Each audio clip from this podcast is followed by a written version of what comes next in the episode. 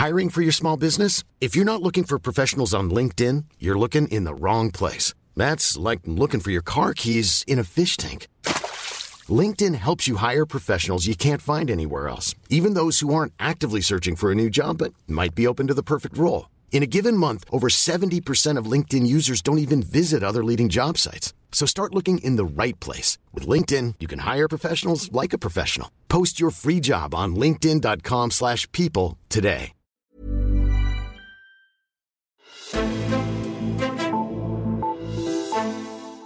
Så kom der endnu en føring på civilsamfundsområdet, og det er ikke den første over den seneste tid. Denne gang var det den tidligere radikale minister Christian Friis Bak, der blev fyret som direktør for Dansk Flygtningehjælp, og tidligere er toplederne i eksempelvis DBU, Red Barnet og Diabetesforeningen også stoppet.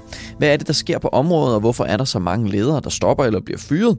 Det ser Altinget Azure nærmere på i dagens udsendelse. Mit navn er Henrik Axel Bugter. Og til det, der har jeg brug for dig, Carsten Terp. Velkommen til. Tak skal du have. Du er redaktør på Altingets Civilsamfund, og Carsten, det seneste store navn, vi har set stoppe på civilsamfundsområdet, det var Christian Friis Bak øh, fra Dansk Flygtningehjælp. Øhm, er der en eller anden form for oprydning i gang på civilsamfundsområdet, eller hvad?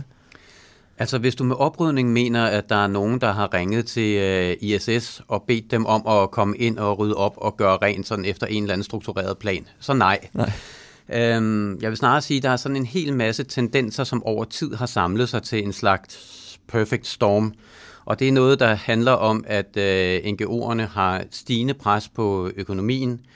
Øh, det har noget at gøre med arbejdsmiljø i en sektor, hvor der sidder nogle mennesker, der virkelig brænder for, øh, for det, de arbejder for, og som øh, har været lette at presse. Det har noget at gøre med dårlig ledelse, mm. og ikke ret mange ressourcer til at efteruddanne ledere. Øhm, og så har det noget at gøre med en professionaliseringsbølge i NGO-sektoren, hvor øh, det startede med at være sekretariaterne, der er blevet professionaliseret, og så sådan langsomt er blevet bestyrelserne, og det har skabt lidt ubalance. Mm. Altså de her ting til sammen tror jeg gør, at vi lige i øjeblikket ser en hel masse ret spektakulære udskiftninger i toppen. Mm. Okay, det dykker vi lige ned i hen ad vejen. Men lad os først lige øhm, blive lidt ved Christian Friis Bak, fordi altså, han var jo direktør i Dansk Flygtningehjælp, som altså, sidst jeg så, så havde de omkring en omsætning, en, en omsætning på omkring 3 milliarder. Øhm, altså, det er jo ikke ens betydende med, at alt så bare går godt, men det lyder det umiddelbart som om, at, de, at det er en organisation i god fatning. Hvor, hvorfor blev han fyret? Det er et vanvittigt godt spørgsmål, som jeg ikke tror, jeg kan svare på. Ja. Øhm, fordi du har ret i, at det er jo en organisation, der har vækstet helt vildt fra øh, 1 milliard i omsætning i 2010 til de her 3 milliarder, du omtaler. Mm-hmm. Øhm, men det er jo også øh, en organisation, der har skulle omstille sig undervejs og er blevet større. Det er en organisation, som er i gang med udskiftning af deres IT-system, og det er altså en udskiftning til 100 millioner kroner, mm-hmm. fordi der simpelthen er grundlæggende ting, der ikke fungerer. Så det er også en organisation, der har haft nogle interne problemer. Øhm, og hvorfor fører det så til, at øh, Christian Friis Bak bliver fyret? Altså, mit bedste bud er, at øh, der er, er tale om enten en eklatant fejlansættelse, som man så siger, okay, det skal vi rette op på, mm. øhm, eller at der er fnider mellem ham og formanden, øhm, for de er begge to relativt nye, og hvis kemien er dårlig, så kommer det aldrig til at fungere. Så en af de to ting, tror jeg, er, er, har været afgørende. Mm. Det er jo, øh, nu talte jeg lige om, om omsætning og så videre, for det er et altså finansieringsspørgsmål på, på civilsamfundsområdet. Det er ofte meget centralt, og senest så har vi jo hørt det her satspuljen, der er blevet droppet, som mange jo har levet godt af på, på civilsamfundsområdet. Hvad har det ligesom haft af betydning for området? Altså det har øh, gjort en i forvejen presset sektor endnu mere presset, fordi øh, satspuljen er særligt relevant på det sociale område. Øhm, og der har man en økonomi, der meget er styret af puljer, og det vil sige meget kortsigtede øh, mm-hmm. projekter og hurtig start, hurtigt stop og øh, ansættelser, der er på løs eller på kort tid osv. Så, så det med, at man nu ikke har satspuljen heller, øh, og har en fuldstændig usikkerhed om finansieringen, det har, har bidraget til endnu mere råd i en sektor, der samlet set har øh, usikker finansiering. Mm-hmm. Så det har ikke gjort noget godt. Nej. Og så har vi også selv, du nævnte også med de her arbejdsmiljø, altså en anden ting, som også er, er påvirker på, på området, du nævnte selv til at starte med, og vi har også selv dækket meget af det, de problemer, der har været med arbejdsmiljø. Det har I gjort på Civilsamfundsredaktionen. Hvad, hvad har det ligesom betydet, eller hvad er det for en udvikling, der ligesom har været der med, med, med det her arbejdsmiljø? Jeg tror, at der er rigtig mange, som har brændt sindssygt meget for den sag, de arbejder for, og som har vil give hvad som helst for at arbejde lige præcis der. Mm-hmm. Det har skabt sådan en helt særlig situation, hvor man presser sig selv enormt meget som medarbejder, fordi man kan jo altid gøre en lille smule ekstra. Og hvad nu, hvis jeg gav tre timer mere? Kunne jeg så redde tre børn mere i, i Afrika? Eller kunne jeg komme ud til en hjemløs, som ikke får min hjælp, hvis ikke jeg lige gør det her ekstra? Mm-hmm. Samtidig så har vi nogle ledere, som har øh, haft den luksus, at de kunne sige, at der er så mange, der gerne vil arbejde med noget, der virkelig har et godt formål. Det der purpose, som mm. man snakker om i øh, erhvervslivet i øjeblikket, det er jo indlejret i enhver af de her organisationer. Mm. Så lederne har kunnet sige, hvis du ikke har lyst til at give alt, hvad du har i dig, så er der nok nogle andre. Så alt det til sammen, det gør, at der har været et enormt presset arbejdsmiljø, og så lægge den her usikre finansiering oveni, der gør, at folk ikke får kontrakter eller korttidskontrakter osv., mm. og ikke i virkeligheden aner, hvor de er henne om et år. Når du tager det, så kommer der et tidspunkt, hvor folk siger, nu er det nok, mm. nu vil jeg ikke finde mig i det mere, og det er der, vi er nået til. Mm. Og i forhold til, det sætter jo store krav til, eller nye krav til lederne i hvert fald, de her. Det stiller kæmpe store krav til lederne om at øh, især have styr på, altså basalt set have styr på ledelse, men især personaleledelse er blevet mm. centralt i de her organisationer. Mm-hmm. Der har jo ligesom været nogle faser, udviklingsfaser for civilsamfundsorganisationerne, kan jeg forstå, altså hvor, hvor en af faserne var, at man, man fik nogle stærkere navne ind på direktørposterne, eksempelvis Christian Friis Bak, der var tidligere minister og, og højt profileret øh, på, på, på det politiske område.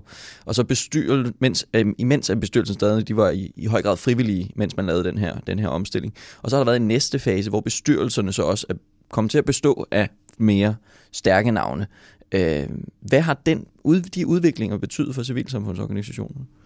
Det er sådan set et, jeg tror, det er, det er et af de mest centrale spørgsmål. Så, altså forholdet mellem sekretariat og især direktion og bestyrelsen. Mm. Fordi øh, min oplevelse er, at der har udviklet sig en ubalance imellem de to led. Fordi det er rigtigt, at øh, det, er, det er sekretariaterne, der først er blevet professionaliseret. De er vokset enormt meget. Mm. Der er kommet meget stærke direktører over et stykke tid. Og så er bestyrelserne i gang med en professionalisering. Nogle af dem i hvert fald. Der er stadig fuldstændig frivillige bestyrelser. Der er også nogen, som er delvist frivillige. Der er nogen, som er begyndt at få de her meget stærke formænd. Og det betyder, at lige pludselig så kommer der en ubalance enten mellem et professionelt sekretariat og en frivillig bestyrelse, eller også kommer der en magtkamp imellem en meget stærk direktør og en stærk formand, som øh, ikke vil finde sig i bare sådan at, at mødes fire gange om året og spise laksemad og drikke mm. ramløse og sådan sige, her går det vel nok godt. Mm. Men det er sådan formand, der også vil ud og markere sig i offentligheden som, som dem, der tegner organisationen. Mm. Og det tror jeg, og det, og det er sådan set både udad til og indad til, fordi de vil også være med til at stille krav om resultater til, til direktørerne. Mm. Og her er det enormt vigtigt, at øh, en direktør og en bestyrelsesformand har et, øh, et godt samarbejde og har hinandens ryg. Hvis ikke det sker, så ser vi nogle af de her situationer, hvor øh, direktørerne ryger ud med, med brask og bram. Mm-hmm. Fordi det er trods alt dem, der skal sige, vi har de her ressourcer, og vi har de her mål. Hvordan får vi det til at spille på en måde, som medarbejderne ikke knækker. Mm. Og det er den, der er blevet central lige i øjeblikket. Så det lyder som om, at der bliver større og større krav til, til direktørerne eksempelvis også, men det, det, eller er det, følger lønnen med så, der er, hvis der er så store krav? Nej, der bliver større og større krav til både direktører og bestyrelser, og lønnen følger ikke med. Ja. Det kunne vi se med, med Christian Friis Bak, der jo røg ud med, med fem måneders løn, som var knap en halv million. Mm-hmm. Altså, det vil de jo grine og slå sig på lovene over i en, øh, en større privat virksomhed. Vi snakker jo trods alt om en organisation med en omsætning på, på 3 milliarder. Mm. Altså, det var der jo ingen privat erhvervsleder, der ville finde sig i. Mm. Men det, der ligger i de her organisationer, det er også, at mange af deres penge kommer fra private donorer. De skal have en legitimitet i offentligheden hos dig og mig. Og hvis vi siger, alle pengene går jo alligevel til at lønne direktøren og ikke til at hjælpe de her børn i Afrika, så gider vi ikke støtte. Og det er det, der er deres dilemma. Fordi på den ene side er de nødt til at vise, at pengene går direkte til det formål, de er sat i verden for. Mm. Og på den anden side er de nødt til at bruge penge på at hyre nogle folk, der er kompetente og kan klare de her komplekse udfordringer, som lederne har. Og det er, det er et mismatch. Ja. Så nu er vi så øh, nu er vi her, hvor, hvor øh, der er kommet et nyt navn på banen. Øh, en af dem, hvor der, der skulle fund, findes en ny direktør, det var Red Barnet, som du så har ansat øh, Johannes Schmidt Nielsen, og nu har vi været forbi alle de her mange udfordringer og nye udviklinger på, på civilsamfund, for, civilsamfundsområdet. Øh, hvad siger Johannes Schmidt Nielsen til nogle af de her udfordringer?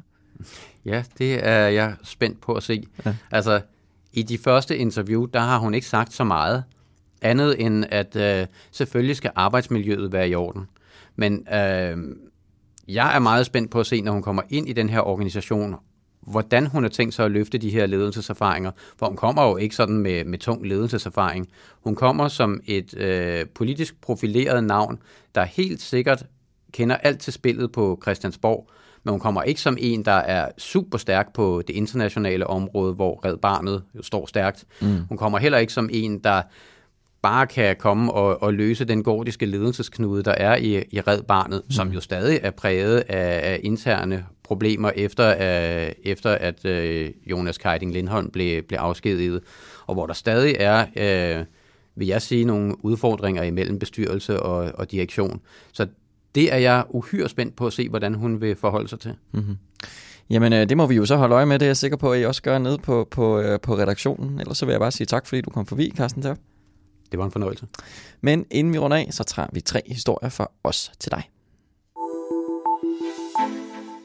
Er der faktuelle fejl om landbrugets ageren i danske skolebøger? Det spørgsmål vil landbrugets interesseorganisation Landbrug og Fødevare undersøge, og derfor nedsætter de en taskforce, der skal grænske skolernes undervisningsmateriale. Der er desværre flere eksempler på, at fremstillingen kan være lidt fordrejet, ofte til en negativ side. Sådan har det været i mange år, forklarer projektchef i Landbrug og Fødevare Ida Binderup. Taskforcen er en reaktion på, at interesseorganisationen ifølge dem selv igennem årene har identificeret en række fejl af forskellige forskelligartet karakter, og det gør det ifølge Ida Bindrup svært at kvantificere den reelle mængde. Det kan være afsnit i skolebøgerne, der er ensidigt eller negativt vinklet, der kan være brugt forældede billeder eller billeder, der ikke er fra Danmark. Der kan være fakta, der er udeladt eller egenskaber ved en produktionsform, der er fremhævet på en måde, så andre produktionsformer fremstår som om, at de ikke tager hensyn, har god dyrevelfærd eller sikrer biodiversitet, forklarer Ida Binderup. Hvis Danmark kunne købe omkring 50 udgiftstunge sygehuslægemidler til de priser, som medicinalindustrien tilbyder englænderne, så ville man i Danmark potentielt kunne spare op til 1,5 milliarder årligt. Det er en af konklusionerne i en rapport fra Amgros, der er indkøbsorganisation for regionerne. Til rapporten har man fået adgang til de normalt hemmelige endelige priser, som de enkelte landes indkøbsorganer har betalt til medicinalindustrien. Amgros har blandt andet fået de britiske og en række andre landes medicinpriser. Professor hos Vive Jakob Kjellberg finder rapporten rapporten meget interessant i forhold til den løbende diskussion om, hvorvidt man i Danmark betaler unødvendigt meget for sygehusmedicin. Rapporten er der også bestilt af Sundhedsministeriet og regionerne. Både han og rapportens forfattere understreger, at de halvanden milliarder er teoretiske besparelser, hvor der skal tages en række forbehold. Det er ikke nyt, at vi betaler mere for sygehusmedicin i Danmark end i England, men nu har man meget mere præcise tal, siger Jakob Kjellberg. Socialdemokraterne har god grund til at flage lidt ekstra med den røde fane. Mere end hver fjerde af de danske arbejdere vil nemlig sætte kryds ved Socialdemokraterne